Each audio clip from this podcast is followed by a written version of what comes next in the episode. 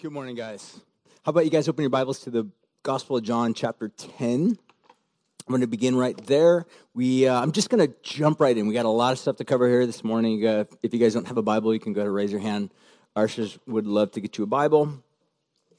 Uh, we've been in a series on the Gospel of John. We came to Gospel of John chapter 10 last week, uh, specifically verses 14 through 21. It's a little segment where I'll just kind of reiterate a couple important aspects of it. Jesus speaks. He says, I'm the good shepherd.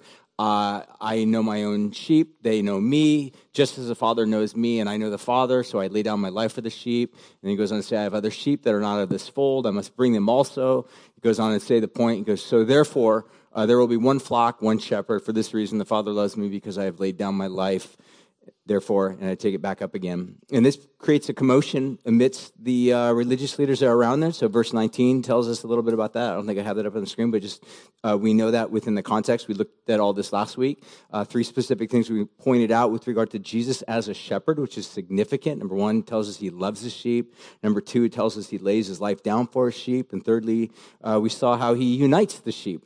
And so, this kind of segues a little bit into the bigger question that we were trying to tackle last week and we'll continue today and hopefully we will finish up this little segment here looking at the subject matter that we'll be looking here today. It's the subject of the sheep that are lost and vulnerable. I want to start with this little segment. So, real quick, let's pause real quick on here. Um, if you guys have a question, sorry, go back to this other one. Right here. So, uh, if you guys have a question, uh, go ahead and scan that. You're more than welcome to. We were trying to ask some. A bunch of you guys asked a bunch of questions last week. Uh, I was not able to get to them last week, and I will likely not be able to get to them this week. But I will get to them next week. So either one or two things will happen.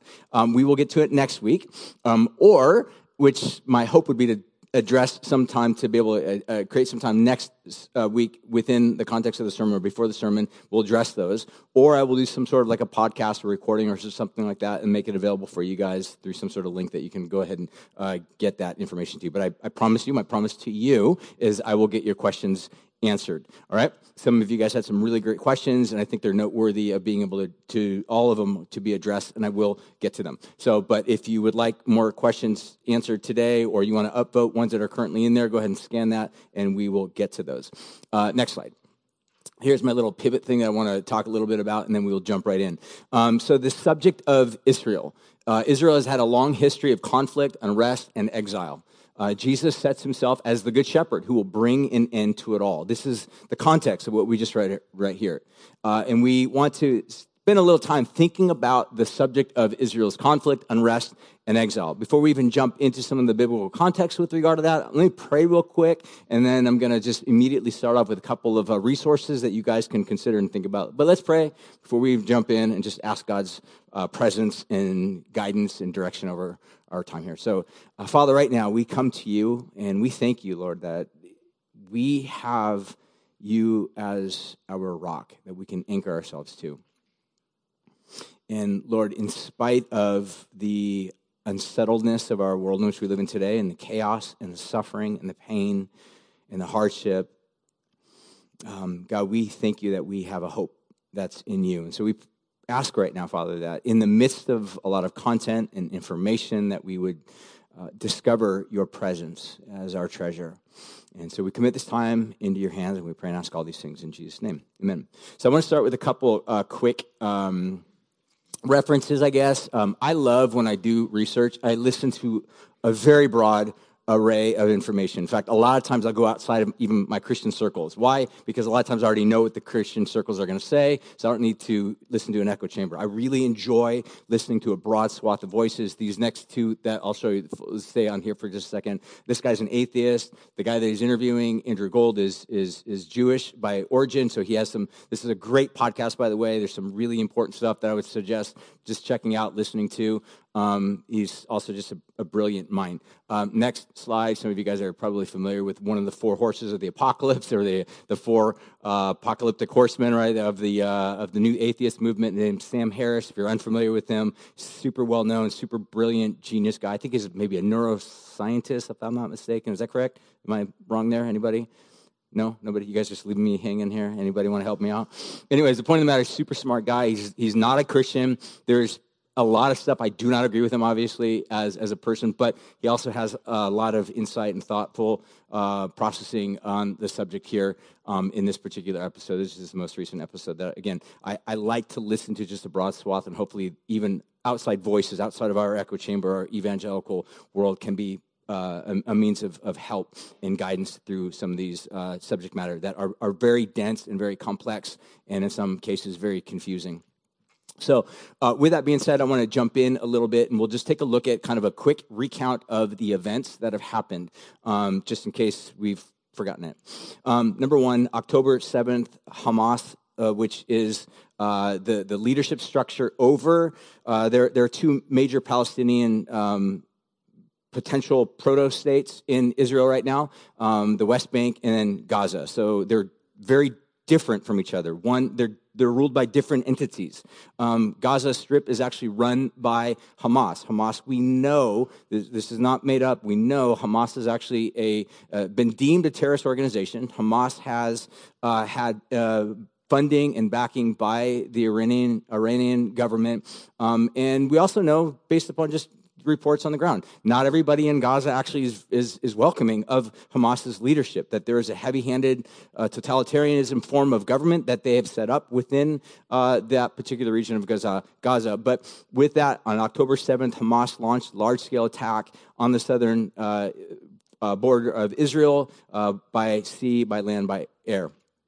Um, 1,400 plus were murdered, thousands were wounded, 240 were taken hostage. Some have called this Israel's 9 11. So, again, if you forgot our 9 11, that was a significant moment. I remember exactly where I was at. Some of you guys might not even been born or might not even remembered it because you were too young. But most of us that were of that age, you know exactly where you were, you know exactly what you did following uh, the circumstances that took place. You remember the emotion, the feeling, the feeling of unrest, of uncertainty, what's happening in our culture, how extensive is this, how far will this go? You've felt that, you've known that. Um, many are calling that this is Israel's 9 11.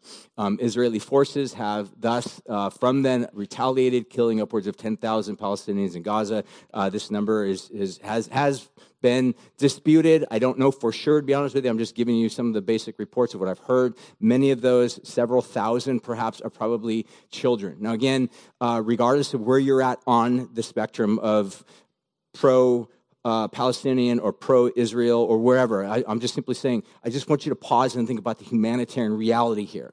Many, many children. Imagine the fact of the matter is, there are many Palestinians that are Christians, believe it or not. There is a very high percentage of Christians in the region of Palestine, meaning they are not Muslim, they are not necessarily loyal to Hamas. In fact, they're just sort of held hostage by Hamas within their own government. They love Jesus, they're devoted to Jesus. Many of them actually even support Israel's uh, right to being in the land and autonomy, but they're held hostage into a context where they're not able to actually just simply walk away from a break out of.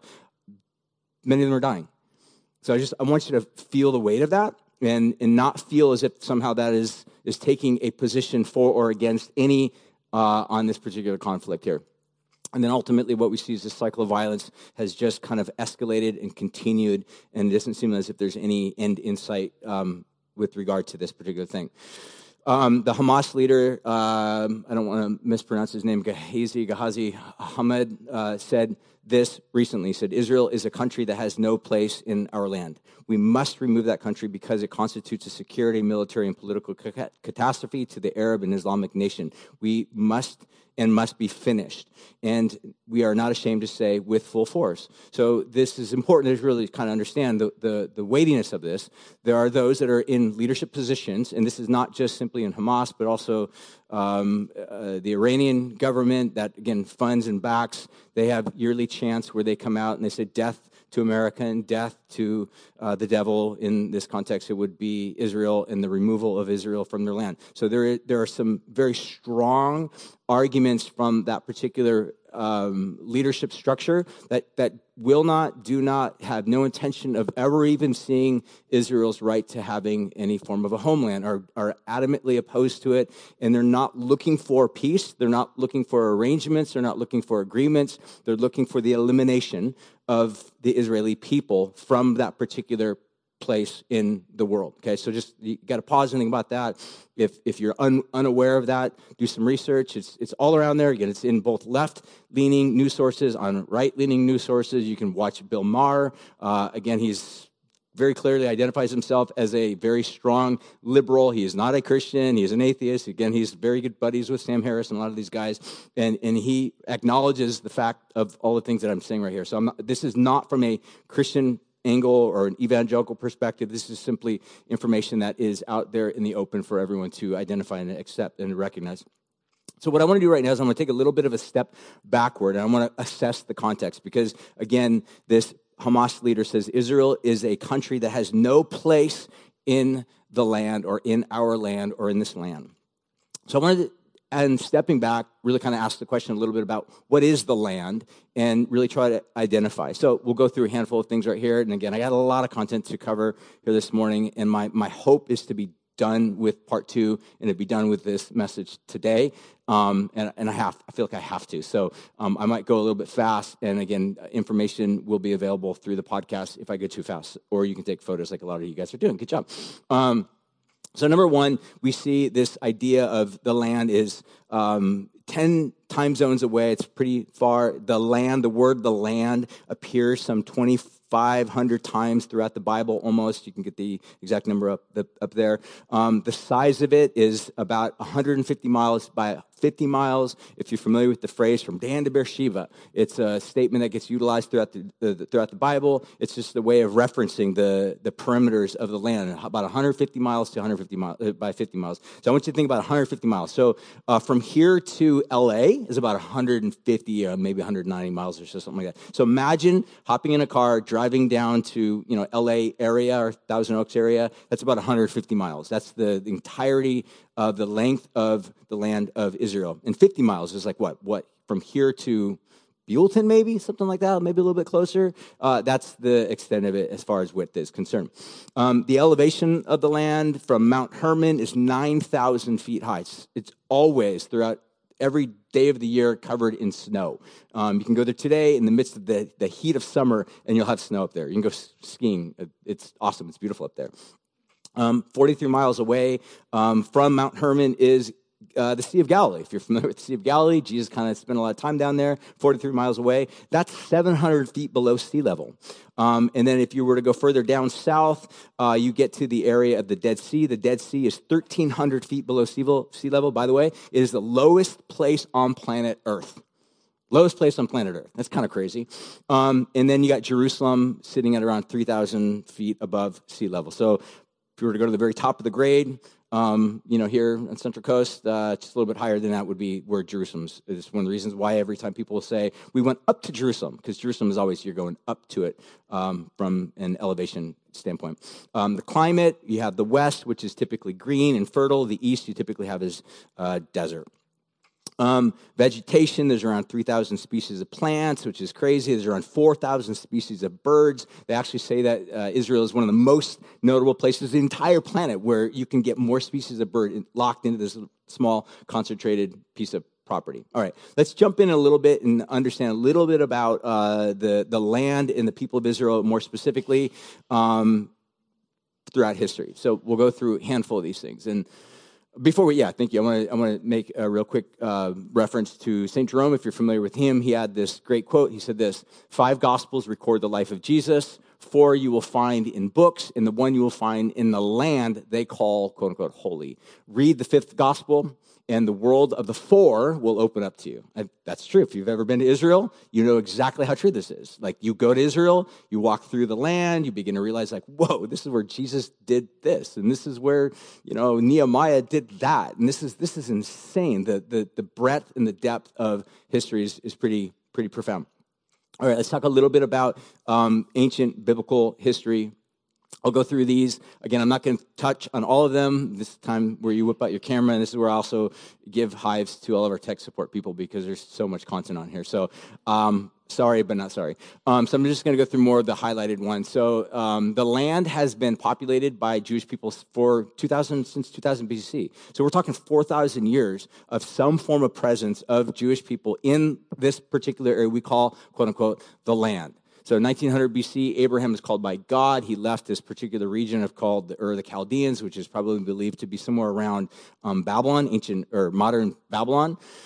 And uh, he's called by God to be the father of this Jewish nation. He's given this land. God gives him this land. Again, reference last week, we talked a little bit about that. And around 1850 uh, BC, Jacob, his uh, son, grandson, I should say, dwells in the land until there's this famine that forces his migration down to Egypt. Then several hundred years pass. The people of Israel become numerous and grow. They're living down in the land of Egypt. As far as we know, there's no more of a Jewish presence in, presence in the land during this time. It's like they lived in clans, they lived in families and tribes. The entire tribe of the people of Israel uh, descended down in the region of uh, Egypt, and then they became enslaved. You guys are familiar with the story of the Passover. This is a little bit of the biblical history. And then um, God raises up Moses. He brings them out of Egypt into their quote unquote homeland, the land flowing with milk and honey. Again, history transpires. Several hundred years go by. David becomes king. His own son Solomon builds the first temple uh, in Jerusalem. Um, so, what you see today in Jerusalem, where the Dome of the Rock currently stands, was the ancient area where the original temple from Solomon probably, no doubt, would have existed. Um, again, you have a little bit more history transpiring. The nation of Israel is divided north and south.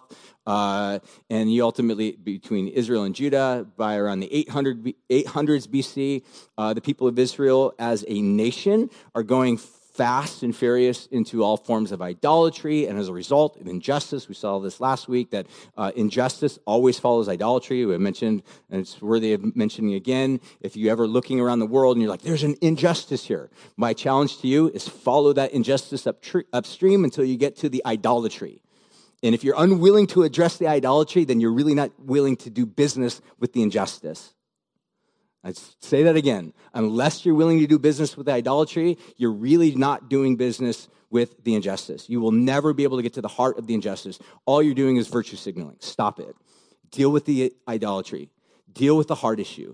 Get your heart right with Jesus. Invite people to get their heart right with Jesus. Otherwise, the injustice will just perpetuate. It will take different shapes. It will be dressed and clothed in different clothing, but it will still be an injustice deal with idolatry and the injustice will begin to deal, be dealt with. But what God did is because he, he did not like the injustice nor the idolatry, he raised up these prophets. And these prophets spoke uh, critically against the leadership of the people of Israel. Again, you can follow them in the stories of like Jeremiah or Ezekiel, um, many of them and they addressed the idolatry and the injustices of the people of the land.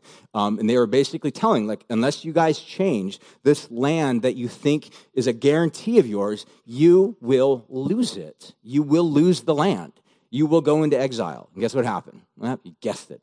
They went into exile. And so what we see by 722, the people of Israel, they are conquered by the Assyrians. Judah ends up getting conquered by the Babylonian Empire.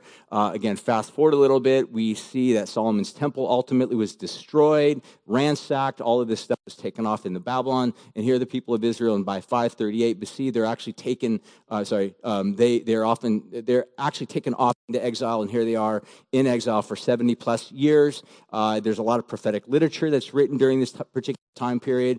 And what we ultimately see is around 538, they end up returning back into the land again. So there's a return to the land. It's their ancestral land that they have uh, been given by God all the way back to 2000 BC.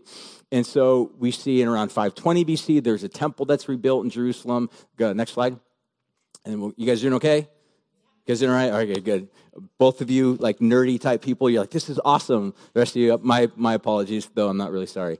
Um, anyways, uh, I'll wake you up in just a few moments here, so just chill. So as we continue, um, we see that the Grecian Empire arises and the Persian conquer the Persian. The Persians are, you know, we find kind of on the world stage with the Egyptians and the Syrians. They end up taking occupation of the particular land. 167 BC, you have what's called the Hasmonean uh, revolt. Uh, this is if you're familiar with uh, Jacob Maccabee or the Maccabean revolt. Um, if you're familiar with Hanukkah, by the way, this is where Hanukkah comes from. Um, in fact, in chapter 10, which we didn't get to yesterday or last week or today, uh, it actually tells us the very next verse that we'll get into. It says this was done during the feast of dedication. So literally everything that we're reading about right now in John chapter 10 takes place during this particular, it's a, it's a way of remembering this uh, incredible miracle uh, that took place as a result of the Maccabean revolt against um, those that were um, in occupation of their land. All right, uh, 70 BC, we see the Romans uh, conquer the people of Israel, and then there's a new form of occupation. So the people of Israel, here's what I want you to see the people of Israel are in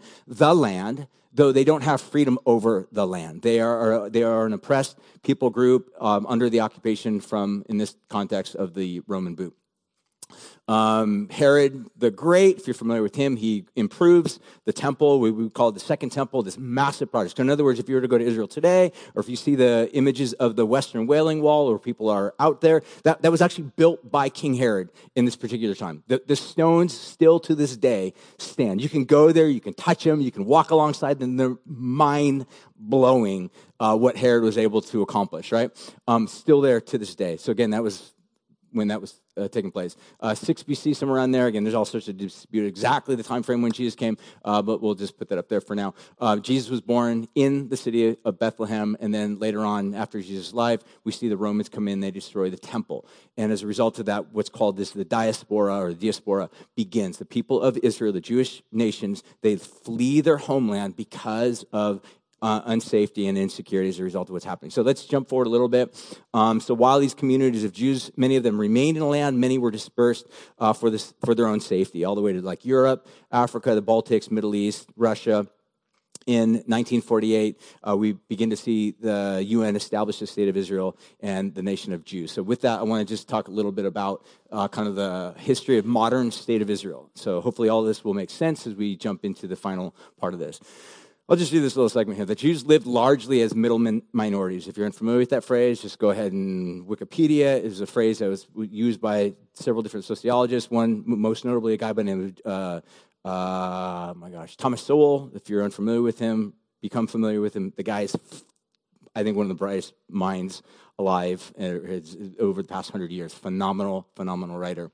Um, he speaks of middlemen minorities. These are a class of people that live within a community that had uh, a lot of um, responsibility of basically living, kind of making money. And many of them succeeded. Many Jewish people throughout um, the past couple thousand years, they succeeded very well. They got to high levels of institutions and authority and uh, elite status. And then many of them just kind of like were part of this typical status. So uh, there was a lot of success throughout that. And ultimately, what we see is uh, Jews live largely as middlemen minorities, and they suffer tremendous persecutions and anti Semitism. So, one particular account between 1881 and 1884, three years, I want you to think about this three years in the Russian Empire alone, there were at least 200 recorded pogroms. If you're unfamiliar with a pogrom, a pogrom is not just simply a riot, it is a staged, organized event where people come out after a particular minority people group and they slaughter them. Chase them down, hunt them down, and slaughter them. Do your research, do your homework, figure out what a pogrom is.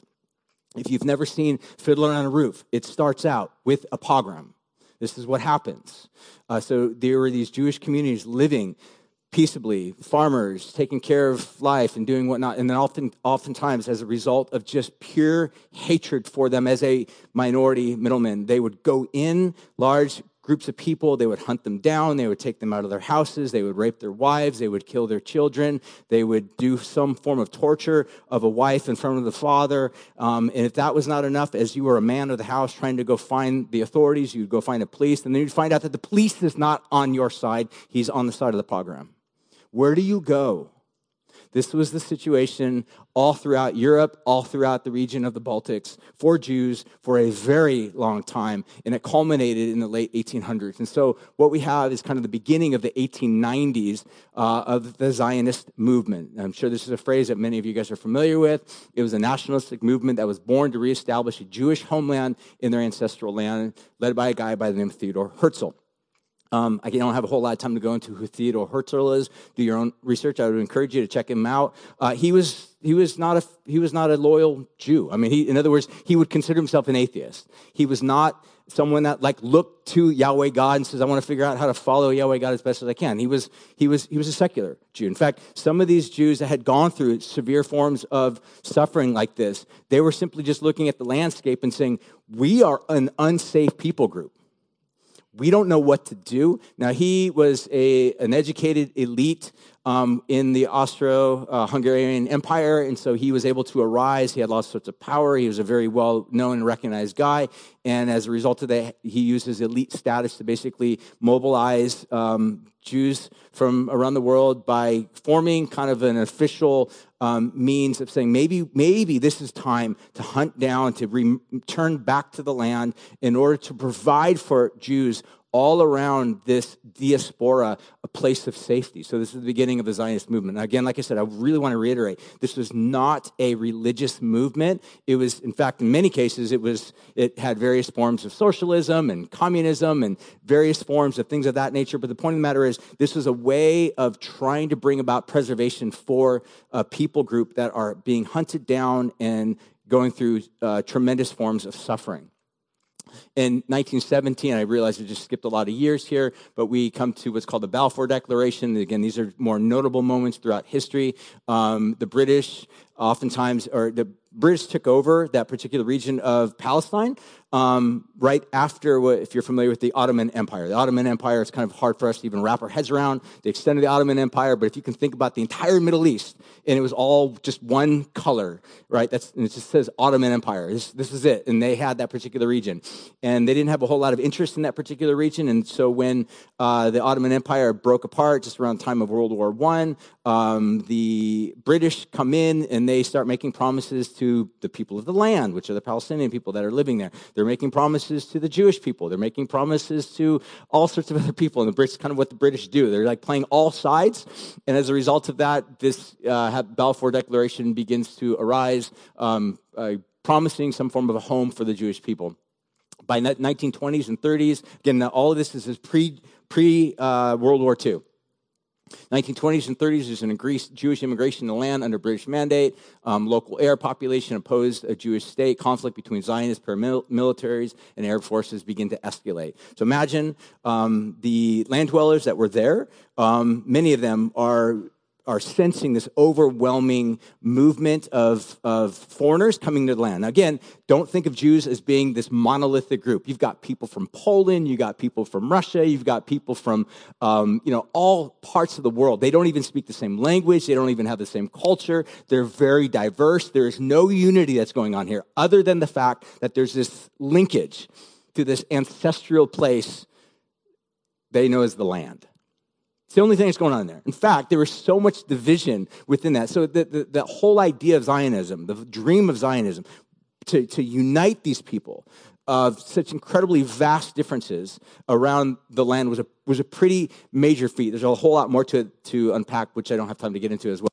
But as there's this increased um, movement into the land, you have also this conflict that's rising because the Arab population that has been there for many, many years, uh, in some cases being forced off the land, being driven away, or being felt to be made uncomfortable, and not really certain as to what the intent is. And again, like I said, the, the British are kind of playing a lot of weird sides that are going on here, so there's, there's not a lot of clarity as to what's happening. All they know is that there's this increased um, uh, population of people that are speaking you know, Polish and Russian and Ukrainian, and no one really knows uh, who they are and why they're moving into the neighborhood. And as a result of that, it's causing this problem. So then we come to the Nazi genocide. Uh, Jews make this determined resolve. They look at that, and as a result of that, they're like, like, nobody's really standing up for us. We have to figure out a way to get our homeland no matter what. That was kind of the idea. That was the resolve. And the Zionist movement kicked in. Next slide as we move on, uh, 1947, the British announced a withdrawal, uh, turning the UN to uh, vote uh, to a partition to separate the Jewish Arab states. Uh, May 1948, the modern state of Israel declares independence. On the UN partition plan, neighboring Arab states invade but are repelled by Israel. And this is an important thing as well, because this is. Uh, right after this takes place, Israel essentially says, "All right, we're, we're, we're a nation now. It's official. Like it's official." And the neighboring populations obviously didn't appreciate that, and especially the neighboring Arab countries did not uh, welcome that or accept that. And as a result of that, there was an invasion that took place, and Israel, uh, as a result of that, invasion pushed back and defended themselves and defended their borders. Uh, then in 1949, Israel is admitted as a member of the UN. Hundreds of thousands of Palestinians, they become refugees, displaced from their homes. Borders are set through a series of armistice agreements for security. And, and in some ways, it be really frank, this is, this is a tragic moment that began to happen for a lot of, in fact, this begins to be uh, one of the foundational stones of a lot of the modern day conflict. Um, if you guys are familiar with the Trail of Tears, in American history, the Trail of Tears, when a large population, I think it's from Kentucky and Georgia and some other areas like that, where Native Americans are driven off of their land and forced to migrate uh, west um, because their zones have been taken away from them. Essentially, you know, again, whether or not this would have been through an agreement that the leaders of their tribes uh, negotiated with American people, and then the people themselves suffered. This was something similar that was probably going on within this particular. There's a lot of displacement that was happening, and this kind of uh, began the, to sow a lot of these seeds. So 1967 was commonly known as the Six Day War. Israel recaptures uh, East Jerusalem, West Bank, Gaza, Jordan, Egypt, expanding control beyond 1947 UN plan. They end up giving much of that back, um, but keeping a presence in some of those particular areas. All right, in summary, the founding of an independent state of Israel combined with the tactics of uh, the secular Zionist movement backed by the British Empire, they sowed seeds of ongoing conflict with Palestinians and neighboring Arab states to this day. Here we go. Let me catch my breath. you guys doing okay? All right, there's a lot. There's a lot. We just covered a lot. So what I want to do right now is I want to just actually want to kind of finish with some final thoughts. What, why does this matter? Why does this matter? Um, there's a lot of reasons I can spend digesting and unpacking why this matters, but I really just want to focus on one. Um, again, if I had a lot more time, I probably would give you like five or six different points. We can go through them, but I just really want to focus on a specific, specific one because I think this sort of encapsulates the majority of all this and actually brings us back to where we started, and hopefully this will all make sense. Um, so, for example, I think why does this matter? Why does the whole Israel land context matter? Um, I also want to just address them before I jump into that. Um, there's probably again a lot of questions that you guys have in your mind like what about um, injustices that are being done by Hamas or Israel on the land. Um, doesn't Israel have a right to defend itself? And doesn't, you know, there may be a lot of questions I'm not answering to you right now. I'm more than happy to answer those questions as much as I'm able to immediately afterwards, or you can just uh, write them up, both them. And I, like I said, I promise I will do, uh, I will answer those questions for you as best as I'm able to. Um, but the point that I want to make is this, and I, by the way, yes, I do believe that nations should have a right to, to protect their borders, of course, especially from uh, terrorist activity activity. And what happened on that particular day was absolutely terrible, terrible, terrible. Um, what's happening even today in terms of retaliation, my heart breaks for the many, many thousands that have been murdered as a result of this. So, as a Christian, we should not have to sit back and kind of feel like, well, I can't show empathy towards this side because and it means I'm taking. No, no, no. We, are called to show empathy and compassion and feel some sense of uh, uh, uh, frustration over this type of thing. And we should not have to feel as if somehow that's being disloyal to what God has set in motion with regard to the people of Israel. Again, remember, like I said, God bakes into the very literature that we call the Bible a self critique. I mean, again, you read just you just read the, the prophets. Uh, I just have been reading Ezekiel a lot over the past few days. And Ezekiel, we're going to read from this. Ezekiel has a very, very lengthy and strong critique against the people of Israel, against the leaders of Israel. You can't call Ezekiel anti-Semitic. I mean, by the reasoning of today's world, it's like if anything critical said against the nation of Israel it should not be misconstrued as being anti Semitic. Uh, the prophetic literature, literature, already kind of points it out. And again, I, I, I, do think that nations do have a right to defend themselves. Israel should have a right to defend itself from the wickedness. And I don't think that same goals are in motion with regard to that, but I'm getting ahead of myself. I want to focus on really the relevant question for us why does all this matter? And why does Israel and their land matter? I think number one, the big answer to this is really the faithfulness of God, if you want to think of it this way, the covenantal commitment of Yahweh to the people is at stake. So I'm going to read this passage and I'm going to wrap this up. Ezekiel chapter 20, verses 41 through 44 says this God says, When I bring you out from the peoples and gather you out of the countries from where you have been scattered, I will manifest my holiness among you in the sight of the nations. And you shall know that I am the Lord. And I will bring you into the land of Israel, the country that I swore to give to you and your fathers.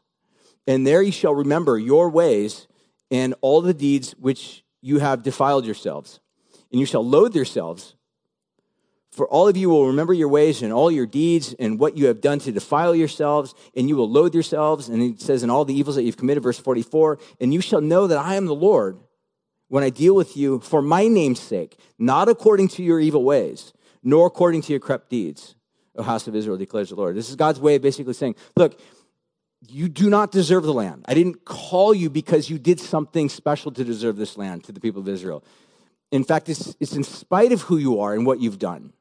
You've, you've defiled yourselves. You've defiled this land. You've made idols. And again, this is right in the heart of this incredible prophetic literature in the book of Ezekiel, where he's just coming down strong against these, the religious leaders, the political leaders, uh, because of the injustices, because of the idolatries that they've basically allowed to continue to go on. In other words, if you want to put it in this context, they lived as a secular or a pagan type of a state um, and causing all forms of evil and wickedness. And God says, but be, instead of me judging you for your sins, though you deserve it, and removing you from the land, though I've said that I would do that, instead, for my name's sake, because of my glory, I'm going to do something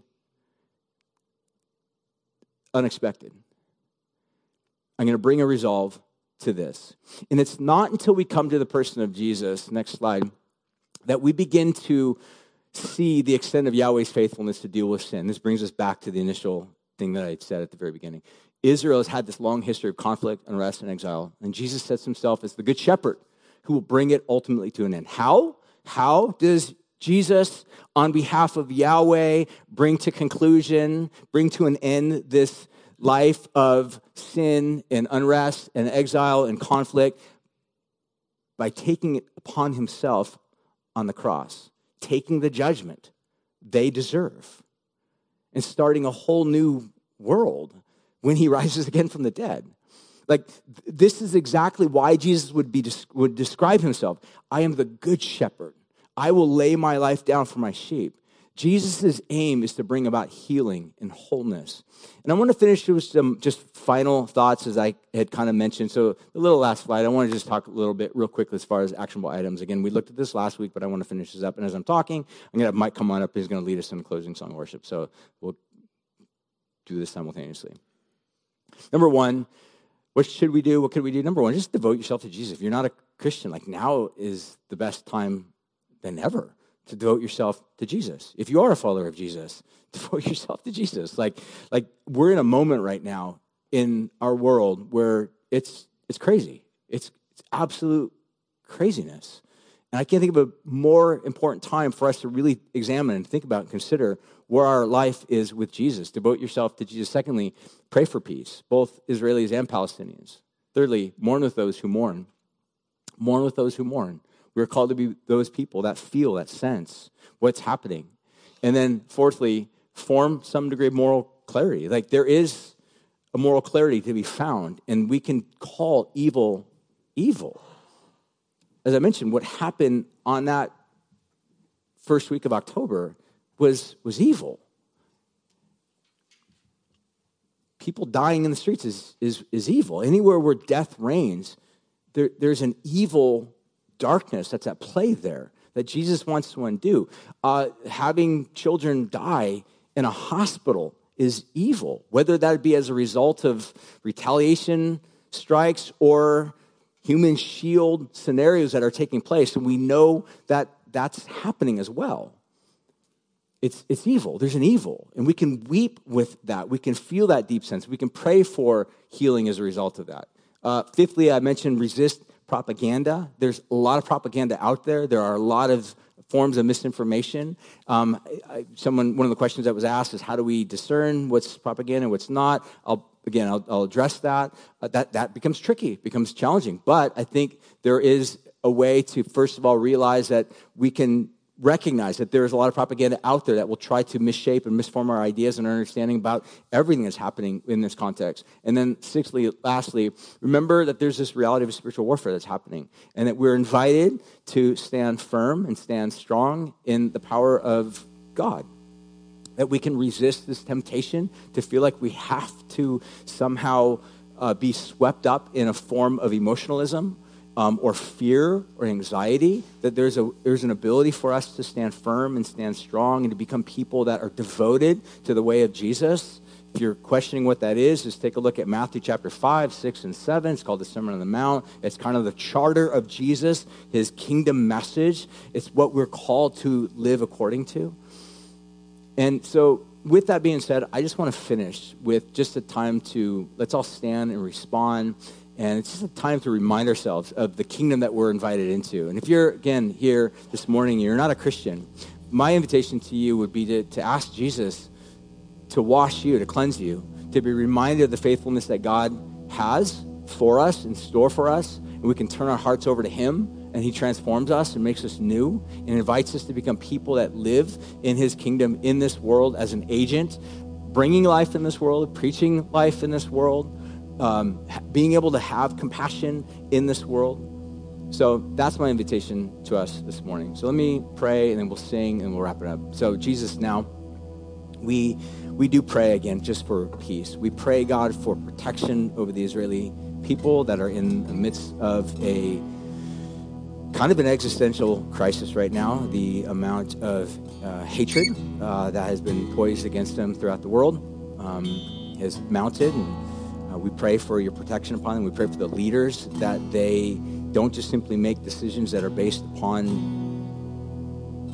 secular mindset. God, we, we pray for a movement of your spirit to sweep over those people. We pray for a movement of your spirit to sweep over Palestinian people that are suffering. We pray for healing. We pray for those that are on the ground uh, in both areas, both regions, providing aid and assistance and help and prayer and guidance. We pray for help